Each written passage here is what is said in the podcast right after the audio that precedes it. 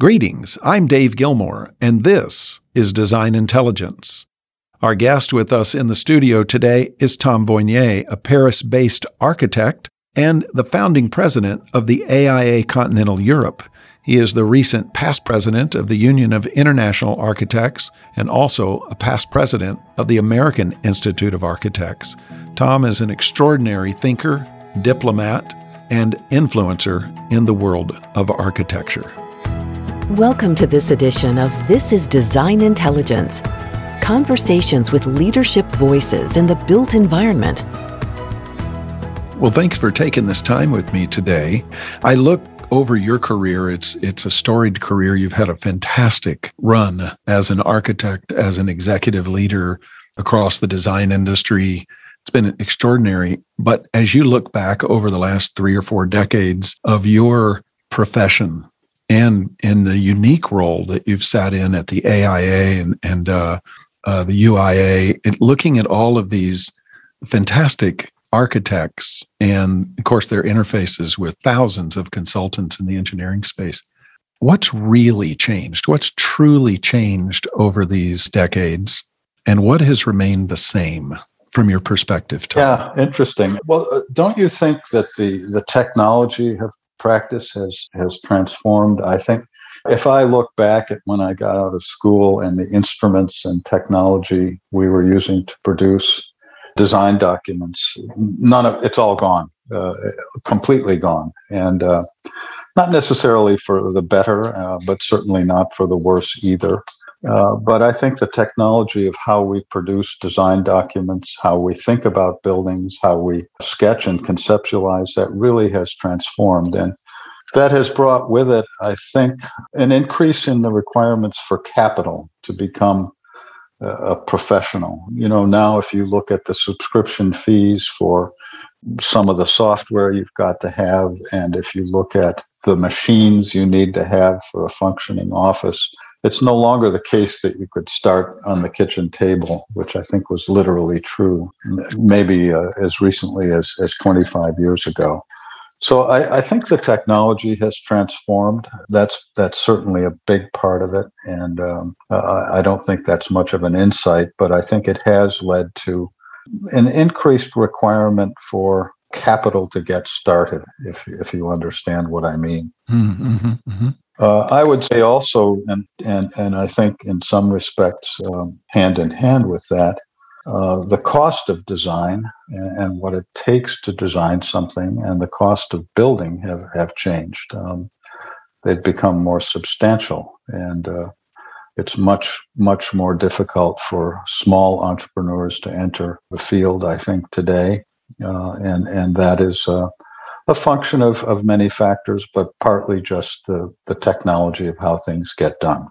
So it's interesting you bring up uh, technology. Certainly, it has been amazing to watch the technological advances of the tools that have been made available to us, whether it's uh, the way that we deal with documentation in the cloud, the way we message to one another, we can do live collaboration around our, our drawings.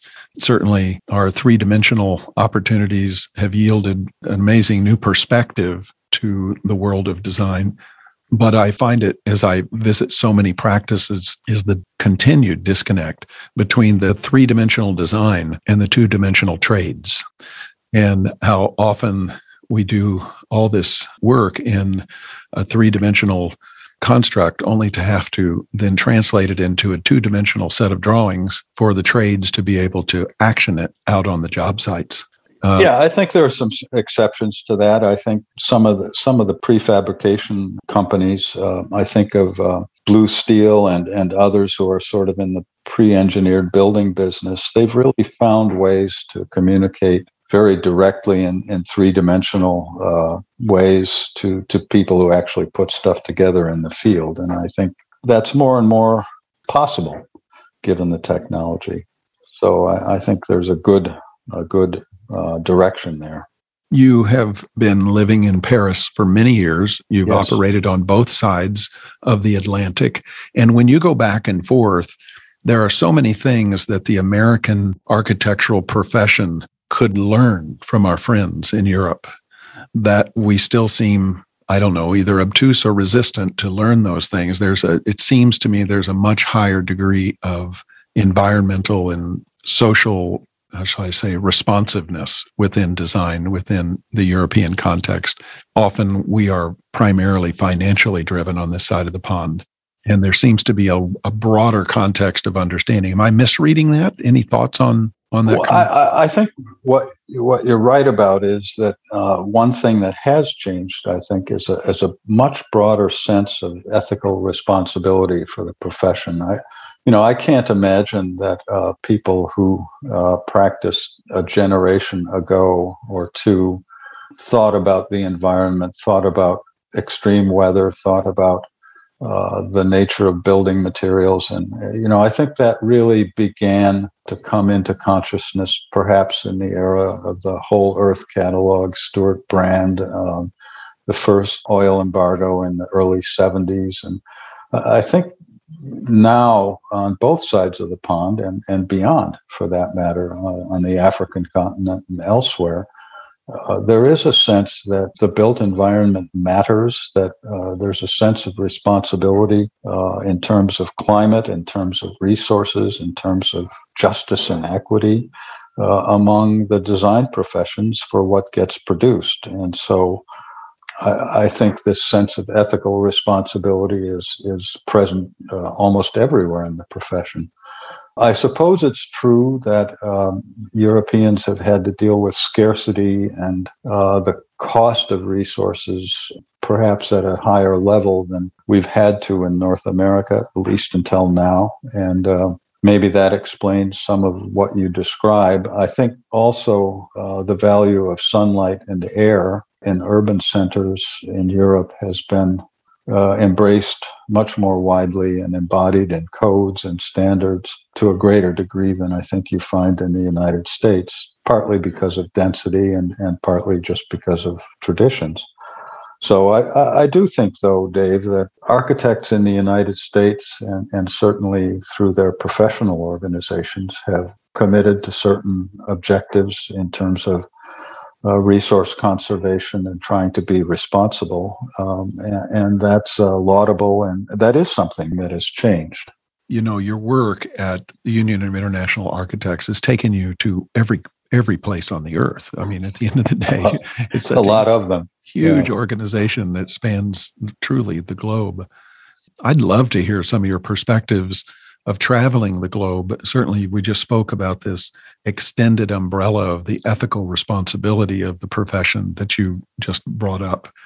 There are significant differences in cultures, in uh, priorities, in practices, uh, whether I'm in, in Chile or whether I'm in China uh, Australia versus even in Canada, both Commonwealth. But there, mm-hmm. I, am interested to hear some of your observations from around the world, being truly cosmopolitan architect, an architect of the world. Well, that's generous. You know, I, I think what I remark upon always is what unifies us and not what divides us or makes us different. And I think there's an almost universal belief in the power of design to tr- transform lives, to make lives better, in the power of architecture and good urban planning and good urban design to improve the the quality of life for people at all stations. And I think you do see a certain um, latitude or or flexibility in uh, ethical norms as you go across the globe. And, and by that, I mean that architects are not always found to be operating in the best interests of their clients. Um, and we all know that uh, certain business climates around the world involve exchanges of funds that uh, we would not consider to be appropriate, and some of them are, are even banned by uh, the Foreign Corrupt Practices Act. So there's all of that, but I think by and large, our profession is is notable for what keeps us kind of together uh, more so than it is for what makes us different.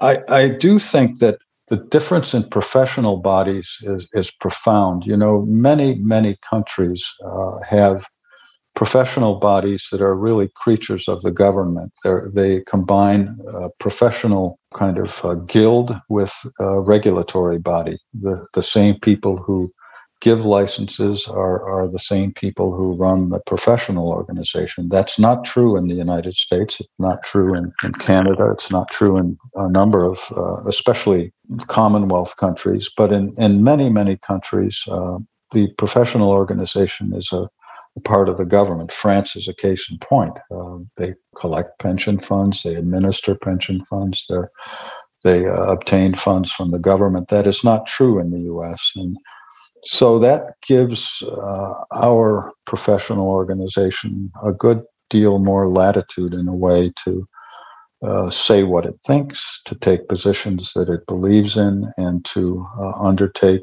efforts that aren't always compatible with what the government wants to do, and sometimes are even at odds with what the government wants to do. So I think there is a difference there. Yeah, I think so. I had years ago the opportunity to sit down. It was so unusual. I was invited to the home of Joel Kurtzman. Joel was an interesting fellow. He was the, the UN economist uh, representing the United States for a period of time. He was the editor in chief of the Harvard Business Review and uh, several other things in his storied career one of the, the most important outputs that he produced was a thing called the opacity index, which was the ability to look country by country around the world to see what its level of transparency was. So it was called, you know, things were opaque or they were crystal clear, right? It was extraordinary. And as you applied this to the countries, I think it at the time it applied to about 150 countries when he first generated this. And then later, I think this piece of intellectual property was sold to Price Waterhouse Coopers, uh, which they took and did a bunch of other stuff with.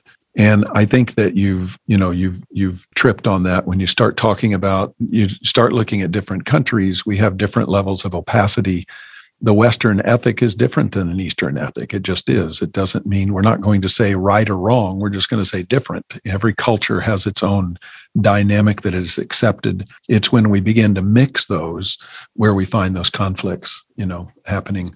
Our Western mind will not allow there to be an Eastern construct and sometimes vice versa in that. And certainly I'm sure you've encountered that in your career traveling from place to place, north and south and east and west. I, I say that's true. I, I think uh, one of the one of the factors that also I, I observe is that many, many clients, especially in the hospitality industry, but also in, in various transportation and industrial sectors, are, are drawn to U.S. practitioners and to the large firms from the United States because they've been so successful, because they produce such good work. We're not the only ones. I mean, we have competitors across the globe, but we do stand out, I think, for the quality of, of what we produce, and uh, I think for the ethical constructs within which we operate. And, and I think people uh, who retain architects from the United States have have a degree of confidence in what comes out at the other end and what it will take to get there. And, and um, that, that's a very strong card in the international environment. And I think we're admired for that. Mm-hmm. Mm-hmm. You uh, you asked about what has changed, and I would add one more thing. I think um, there's a much clearer understanding of the link between health, public health, human health, and the design of the physical environment. There are a number of people and, uh, responsible for that, but I think we now understand that uh, problems of obesity, of diabetes, of uh, lung disease, of allergies, of a whole host of human ailments are very closely tied to what the physical environment either demands of us or imposes upon us. And we know that cultures that spend a lot of time walking uh, tend to be much healthier than cultures that spend a lot of time driving automobiles. And that's directly linked to the design of the environment and, and how uh, people live. And I think there's a much better understanding of that uh, generally, not only within the design professions, but I think now increasingly in the general public and uh, certainly in the minds of, of political leaders, especially at the local level. We live in the world that now has something on the order of seven and a half billion people. Uh, it was a third of that when I was born, perhaps a little less.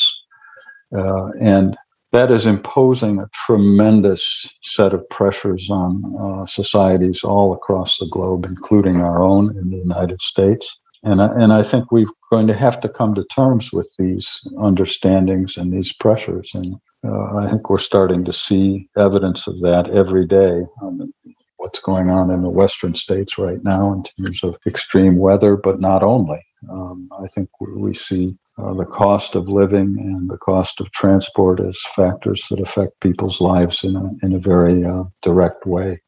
So I think that's a change. Uh, what hasn't changed in my mind is um, the fact that access to our profession, becoming an architect, remains a challenge for many people. Uh, and I would say that uh, the cost of education, uh, the barriers to entry, despite very strong efforts, um, have not really produced um, results that we can be proud of or consider uh, satisfactory. There, there are many, many uh, examples, but I think the most uh, direct example is that uh, people of color have not gravitated to architecture in, in numbers that parallel what we see in the general population. It's improving, but there's a long, long way to go. And uh, I think that hasn't changed. Uh, I think, you know, despite the growth in regulations, in safeguards, in environmental controls, there are still, uh, I would call, very light consequences for failure, for underperformance, for, uh, let's say, uh, buildings that don't uh, really do much to relieve environmental burdens. And um, that hasn't changed. I, I, I think um, shoddy work and, and, bad buildings continue uh, uh, to be built at, at, a large scale. And um, the consequences for that are relatively uh, minor, uh, it seems to me. What hasn't changed and what has stayed the same finally is, I think, uh, what I mentioned earlier this idea that design has the power to improve people's lives. And that's why many of us were drawn to architecture in the first place. We really believed we could make a difference. And uh, I think that brings many people our way still today. You know, just six months ago, you were in Glasgow as the COP26 uh, convened. And we were so thankful that live from that event over that period of time, you were sending dispatches to us at Design Intelligence, which we republished and put out across our vast network. It was just fantastic. And and you know, as we look at at the press that came out of that event, it was, I would say, uh, if I was to describe it physically, I would say it was a yawn. Mm-hmm. People people were not um, satisfied. Uh, certainly, those of younger generations were actually kind of pissed off that there wasn't more a radical change and hard decisions made and consensus around uh, immediate actions. And I think that the the the design profession kind of shrugged their shoulders and said, "Okay." And in general, Tom, what do we do about this? I mean, it's great to come together to share our common stories, to hopefully debate what the issues are, but I, I don't know that we can really legitimately or intelligently debate that we are in a climate debilitation period in our world. And it really comes to so many more than the design profession. Every human on earth has to make choices around this. But what say you for us? How how do we as a as representatives of the built environment industry move beyond the talk to immediate action that results in measurable outcomes. I I'm frustrated by this. I want to hear what what do you think, Tom? You know, in general, as a profession, we're we're doing quite well, and part of that is simply driven by the cost of, of energy resources and the demand among clients to try and do everything possible to reduce the costs of operation, which makes sense, and uh, that's what you'd expect. It's not enough, and to me, the development industry, the uh, people who develop real estate and uh, produce vast expanses of sprawl and expansion of the built environment into natural settings, into agricultural land on the periphery of cities, must be held to account and must bear the costs, the genuine costs of that kind of expansion. Uh, it's a global phenomenon. It's by no means uh, limited to the United States or, or um, North America. Anywhere you go in the world, you see exactly the same patterns of single family housing uh, expanding out into the the ex-urban environment taking over valuable uh, natural and agricultural land but the infrastructure to support that if it's ever put in place at all the cost for that is imposed upon um, the smallest people the taxpayers and uh, those who, who are least in a way uh, profiting from that kind of expansion. So if if your question is what about the built environment can be done to try and curb this sort of um, unlimited uh, expansion into uh, the periphery of urban environments, I'd say we have to make the costs of doing that, have to make those costs borne by the people who are profiting from and promoting that kind of development. Yes. Um, mm-hmm. I, I, we, I, I, have been to so many cities over the last two decades where the inner cities are decaying, falling apart, have have been abandoned and neglected for long periods of time, and yet those are the places where the basic infrastructure is in place: uh, the sewers, the pipes, the roads, the the networks that make cities possible are all in place. And yet, uh, these are also cities where expansion out into the hinterlands is going at a, at a crazy pace. So I think we have to redevelop and reuse what we have. Um, that's where we've got to start. We've got canals, roads, bridges, rail lines, parks, uh, sidewalks, uh, bike lanes, all, all those things that uh, we know are good for the environment that we have to focus upon. And I call that infrastructure for human beings. And, and uh,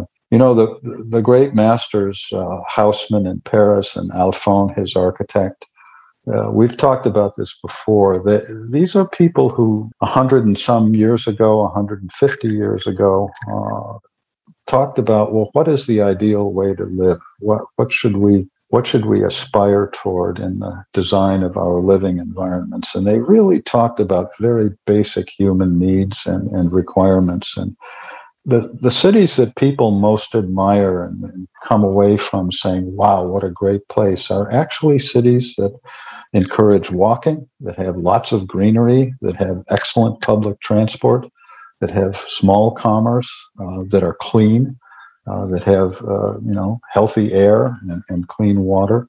They're very basic, simple truths about urban living that I think you know we we should espouse, embrace, and aspire toward. I'm going to ask you as we start to to wrap up. We're in the middle of a war in the Ukraine right now. There is there are, I think, upwards of 5 million people that are displaced as refugees at this point, and uh, we're still in a very ambiguous state as to how intense this war is and what's really happening and how long will it last. And there are more questions than answers at this point, but we're watching the result of this awful destruction and amazing displacement of people. And I know you had told me earlier before we got on that that you and many of your colleagues, um, professionals and past presidents and active participants in the UIA are gathering soon in Madrid to talk about what do we do about housing. And I think your some of your focus is moving away from the general topic to the more specific topic of addressing such insecurities as the place where we are right now with with with Ukraine and the neighboring countries. Uh, speaking to our audience, how can we best participate through our compassion to bring and add value to the work that the European architectural and engineering communities are leveraging into this. If, if we here in the United States and in Canada are listening to this, how can we participate in a way that would be meaningful to assist, support, back up, provide, uh, find a word uh, to participate in this? I think the United States government is going to liberalize the requirements for sponsoring refugees in the United States from Ukraine. Uh, upwards of 100,000 might be uh, anticipated. That's a start. Um, that's a humane gesture. It's not uh, permanent. necessarily, although these things tend to become permanent. And, and I think we should support policies that provide relief to to people, and uh, that's a tough swallow for people in the United States. There are mm-hmm. many people uh, who say, "Hey, that's you know that's Europe's problem. That's far away from us," and there's some truth to that. Uh, on the other hand, we live in a small planet uh, by some standards, and so I think every every measure of uh, compassion and, and every gesture helps and is important. Um, I think it's a hopeful uh, sign that people, architects, are starting to think about well, what can we do to reconstruct Kharkiv in particular, a city, and uh, I've been there. Um, wonderful city in the eastern part of Ukraine, very near the Russian border, that now is, by all accounts, um, nearly flattened in the way that many cities were at the end of, the Second World War in Europe. Um, and so it's hopeful that people are looking toward a future in which you could start to consider how can we rebuild and what should we rebuild. So I hope that, that architects everywhere will will uh, be able to sort of think in those terms and participate in that. Uh, in a much broader way, I, I've been thinking, Dave, about um, you know institutions like the UIA, uh, the International Union of Architects, was created in the aftermath of World War II, and um, the, as I said, cities were in, in ruin across Europe, and the architects who, who created the UIA in 1948 were people who were eager to to rebuild and thought they could do uh, something positive and constructive.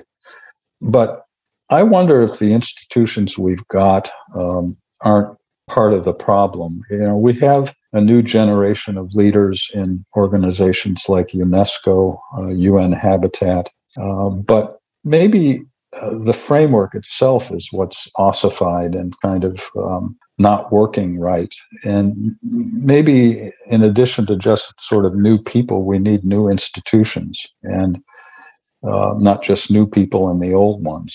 So I'm not sure what the shape needs to be of those institutions, but I think they have to be um, somehow lighter weight, more flexible, uh, somehow unburdened by the apparatus that surrounds so many of the organizations we know. I'm not sure regulations is the right word. It seems to me we need innovative, daring, determined people who are oriented to action, not just policy. I, I remember being uh, in um, the World Urban Forum in uh, Kuala Lumpur, probably three years ago now. And there was a mayor from a U.S. city who was in one of the workshops, and somebody was uh, going on and on about uh, the climate problem. And he stood up and said, Don't tell me we have a problem. I know we have a problem. I know all about that. Tell me what we can do about it. Show me solutions that work. Show me things that I can implement. And I, I think that's where we need to be is in sort of um, promoting uh, things that we know will work and that make a difference in people's lives. That's not going to bring an end to war, but I think that's in a way not our business. Uh, it's the business of diplomats and, and uh, elected leadership and governments to do that, and perhaps the military. Our role is to try and point to a world that can be better for everyone uh, through design and through uh, sort of compassionate use of our skills and our resources. So I, I hope that's where architects will be. What a fabulous time together. Tom, thank you so much for taking the time to join us here on This is Design Intelligence. Thanks for taking the time today to talk with us. Thank you, Dave. It's a privilege to be with you. Thanks again. Thank you for joining us for this edition of This is Design Intelligence. The producer is Laura Spells. The sound engineer is Jared Knable. This has been a DI Media Group production.